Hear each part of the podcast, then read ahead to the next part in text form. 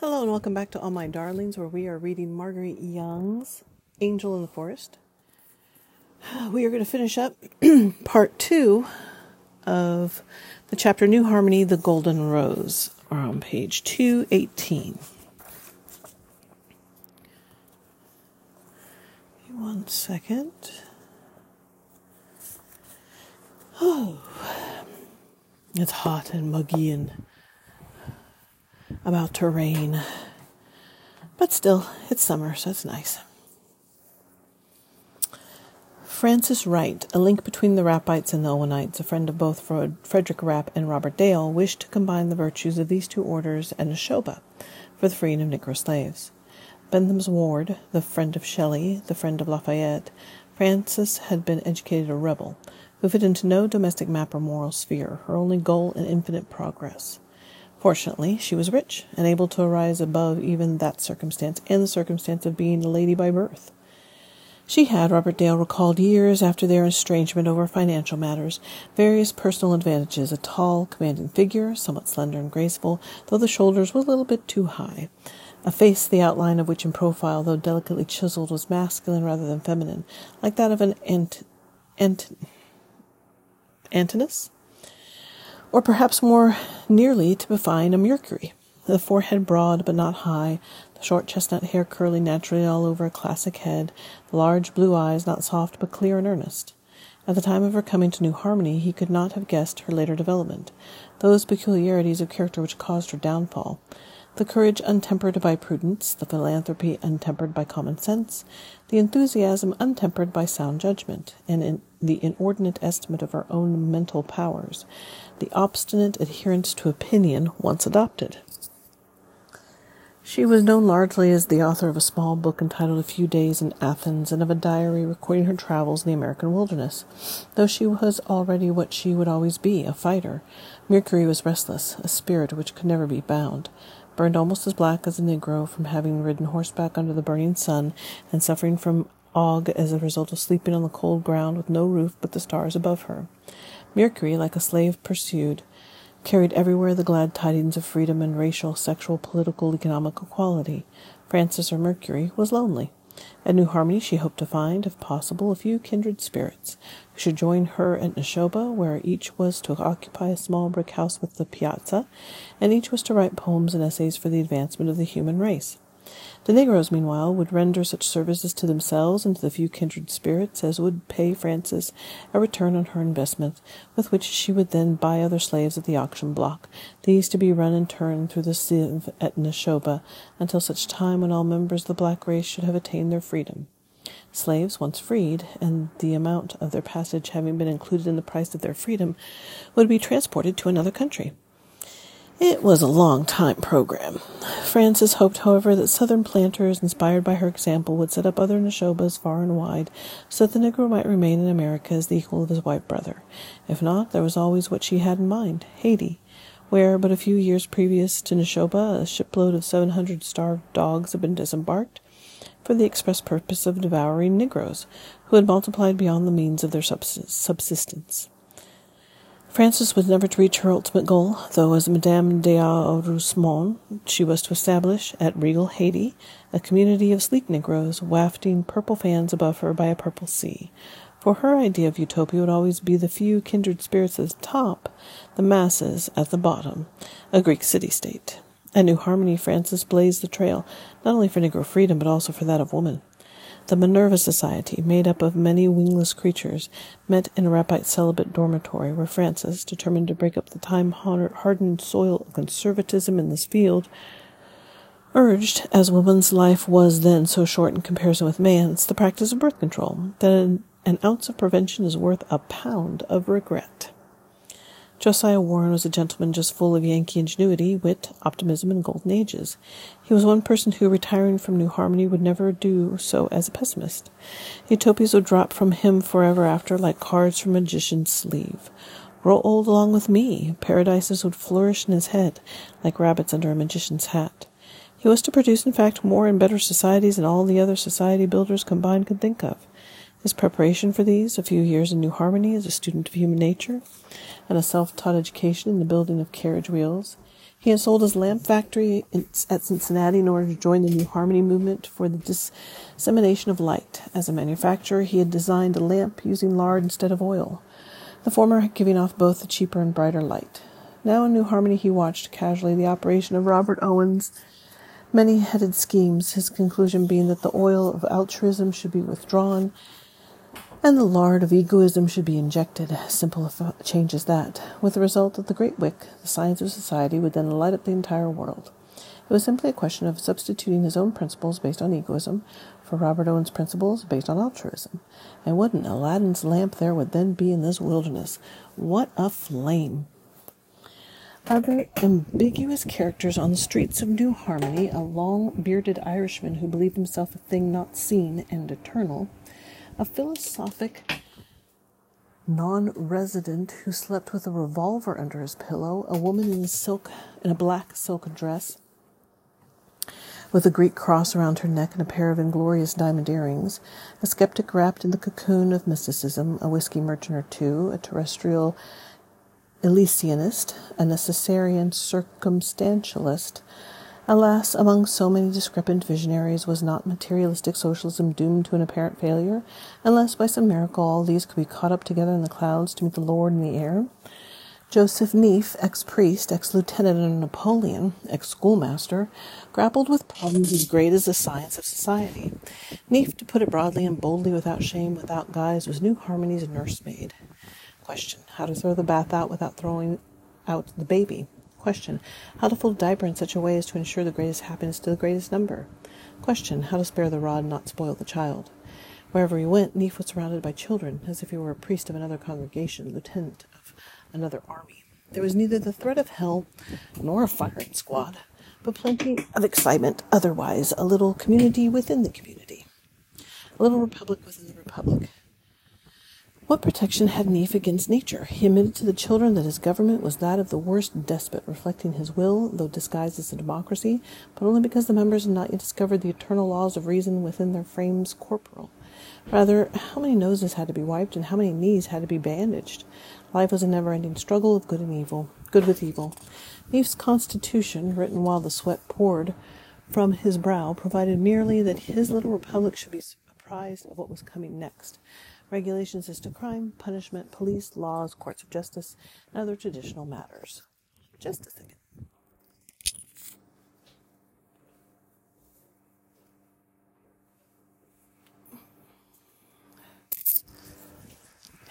He urged that the children should not imitate him, and especially that they should not imitate his language. He had a most distressing habit, which, try as he would, he could never cure himself of to burst into a wild volley of oaths as if he were still Napoleon's lieutenant, to call him Lord as if he were still a priest at the altar. The little army retired from a weed patch, scarred, torn, and defeated, unwilling to progress the battle further, farther, he swore vociferously. When the little congregation seemed about ready to stray from the beaten path, he prayed to God, whose high arm could reach where Neef's could not. As Neef was rarely seen without a squalling brat under each arm and a half a dozen others in his wake, perhaps his excesses were understandable, even the children agreed. Could the teacher of babes be a babe himself? The Duke of Saxe Weimar, who, after the failure of the Greek struggle for freedom, had rejected the crown of Greece, was one of the great travelers in the American forest. He had passed many nights discoursing with friendly Indians in smoke filled huts. He had associated on friendliest terms with men from every walk of life and not a few walks of death, lawyers, cutthroats. A man determined to leave no stone unturned, he came in the course of his journeys to New Harmony, this so-called Athens of the American wilderness. While most appreciative of Indians, traders, and other floating specimens, the Duke viewed New Harmony as something less permanent than these. From the Duke's diary may be gathered several valuable tips on old New Harmony, if one uses his imagination to fill up the empty spaces. First of all, the Owenite city was, of, was a something intangible, a merely proposed rectangular shape and not in evidence like the Rappite city. The, circum, the cruciform shaped church, far from being God's plan, had been Father Rapp's made, make work plan, as idle hands might get into mischief naturally. Rumor persisted Father Rapp had castrated his son. Yet, how not admire, however unwillingly, a man who had had the ability to impose his will on a large population, even to the extent of a contravening an important law of man's nature. Two lightning rods were on the house of the man of God. Father Rapp had taken good care of himself. It grieved the Duke that such a good man as Robert Owen would expect to change the course of all governments, all nations, and all peoples. Larger project than Father Rapp's had ever been, and doomed to failure. Father Rapp's house, the only luxurious private dwelling, was now occupied, the Duke understood, by Mr. Maclure, who had not lowered his standards of living through the simple fact of being in New Harmony, as Robert Owen had. Living at six cents a day at the tavern, Mr. Maclure's windows looked out on a back garden which contained a curious slab indeed. Down among the chicken coops, in the midst of chicken feathers, broken glass, ashes, and bird dung, the footprints of an angel. What a contrast between realities! Or were they one and the same? And when would the beams of common sense light up the sky? The Duke gives hardly a portrait of Mr. Maclure. That great mountain climber and enemy to the flowers of rhetoric sat placidly at the back window, wrapped throughout the entire history of Utopia and thoughts as to the meaning of a single Greek word, oida. I know, the perfect tense of the root id. I see. The Greeks, after all, had a word for the science of society to be based on nothing beyond the apprehension of our senses. Mr. Maclure had eyes, evidently, for little but the book in his hand. Condillac's fiction of a marble statue to which the senses were added, one by one, in which sensuous perception comprises the entirety of the soul, and from which evolveth the idea of an objective world. There could be accordingly no possibility of a soul from which the senses are always absent. Maclure accepted evidently this concept of being, rejecting the idea that a phantom, though it does not exist, is real because it is thought of, like freedom, will, or a realm of purposes. Imagination, like the wolf at the door, Maclure believed, should be kept outside in the winter wind. An imaginary rectangle was as bad in its way as an imaginary New Jerusalem, since leading people to see what they did not see. Mr. Say, his hands covered with blisters by his work in the potato field south of the back garden, was ridiculous looking, but at least contributed his share of labor, according to the Duke. A correct thinker was bound to be incorrect, the Duke observed. All in all, oh, I'm sweating in here, and but I don't want to put the fan on me because I know it's going to blow into the microphone. okay. All in all, New Harmony, due to its circumstance in a melancholy land already denuded of many trees and scarred by the effects of Rappite industries, was not a place for paradise, unless considered as a place for those humans be, human beings who, losing their senses one by one, become marble statues. High up on Indian Mound, the Duke discovered, there had lived an ancient hermit, a man with an obdurate capacity to resist two utopias. Only the death of his horse had driven him to town. He had fought for Greek freedom and that battle lost, had lived for many years in a cave on Indian Mound with no company but a horse, the noblest animal, with whom he had shared his bed, his board, and his Athenian visions. The farther he got from mankind, the better he felt. He seemed to be suffering, the Duke concluded, from some kind of religious madness. This ancient hermit was not the only crazy one. New Harmony seemed about to scatter to the four winds. In fact, I can hardly believe that this society will have a long duration. Enthusiasm, which soon abandons its subject, as well as the itch for novelty, contribute, contributed much to its formation as to its dissolution. Some of the most turbulent, with an Irishman who wore a long beard, sat under the Rappite sundial, planning a community for alcoholics to be located in the cold mountains of Mexico where, however, they would be unable to procure even the ghost of a living, the Duke believed. Mr. James of Philadelphia, a disfrocked clergyman, yearned for nothing as so much as to wear his collar backward once again and represent the Lord, in whom all things move. The elegant Madame Fratoge of Moscow, or Fratois of Moscow, had been married for three days when her husband perished most mysteriously, and for some reason had come to attach herself, like a bride, to Robert Owen's Science of Society, but still mourned the loss of her first love and confessed that she had been egregiously deceived in her expectations, as the community was too low and the table so bad as to be beyond criticism. The good lady appeared to be about to run from one extreme to another, for she added that in the summer she would then, in the summer she would go to a Shaker establishment in Vincennes.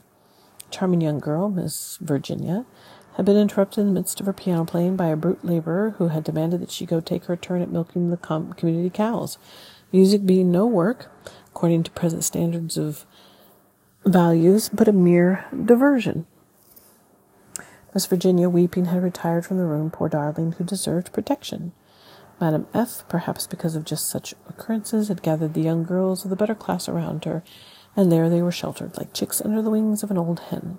Indeed, more seemed to have been lowered than raised by this community. A German patriot named Schmidt, who had been a first lieutenant in the Prussian artillery in Erfurt, and who had deserted to escape execution, confessed that, in this fatal community, his fine vision of freedom was very much lowered indeed. He had expected to serve as Robert Owen's butler, which position would have been honorable, but had been placed immediately upon his arrival in New Harmony in charge of cattle stalls as butler to cattle, which position he felt to be most dishonorable. What a Caliban was he to this Prospero! The smell of manure, he complained, was always in his clothes.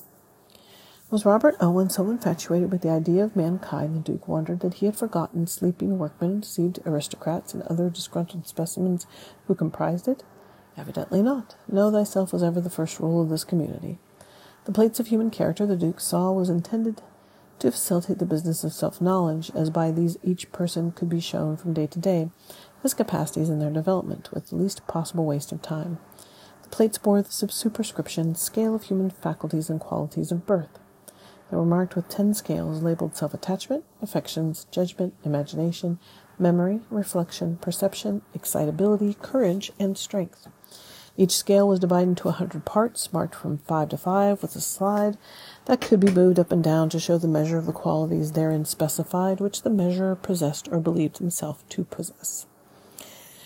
What clever machine of which all the parts could be known and studied! Alas, but the sleeping workman might find that he was not deficient in courage and strength, though woefully lacking in imagination and memory.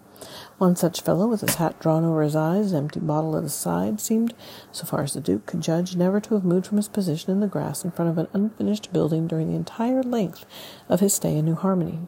Or Madame F., the egregiously deceived, might find that she was free from self attachment and excitability, or Miss Virginia might need strength, which fact should have been evident to anyone in his senses. The old French wine dresser, oh, vine dresser, complained to the Duke that the Germans had been makers of bitter wine to judge by the sample they had left behind. The Duke, far from being convinced of the inferiority of their manufacturers, determined to visit on his way out of America Rappite Economy where he felt sure the fare would be better than Owenite wild turkey and bread like bullets. Without regret, he said goodbye forever to rationalism and its romantic vision of life in a green forest. No great good, he was convinced, would, could come from Robert Owen's science of society so long as it tended to surrender reality for the sake of a few cloudy aphorisms, a few wild theories. There was last but not least among New Harmony's citizens old Greenwood, a seeker after happiness, who might have been, however, more at home among the Rappite candidates for heaven than among the Owenites. New Harmony experienced during its second summer almost a deluge, such as would inspire the imagination to believe that the world might be destroyed by flood again. The Wabash champed, I would say chomped, but that's not what it champed. Champed like a lion in its cage. I'm not sure. Okay. During one of frequent thunderstorms, when the whole sky was illuminated by a green light, Robert Dale looked out of the window, expecting nothing but a scene of desolation and the usual fool of nature.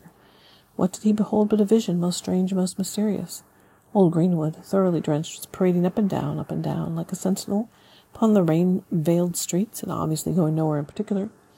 He carried upright, as a soldier carries a musket, a slender iron rod ten or twelve feet long. But where was the war?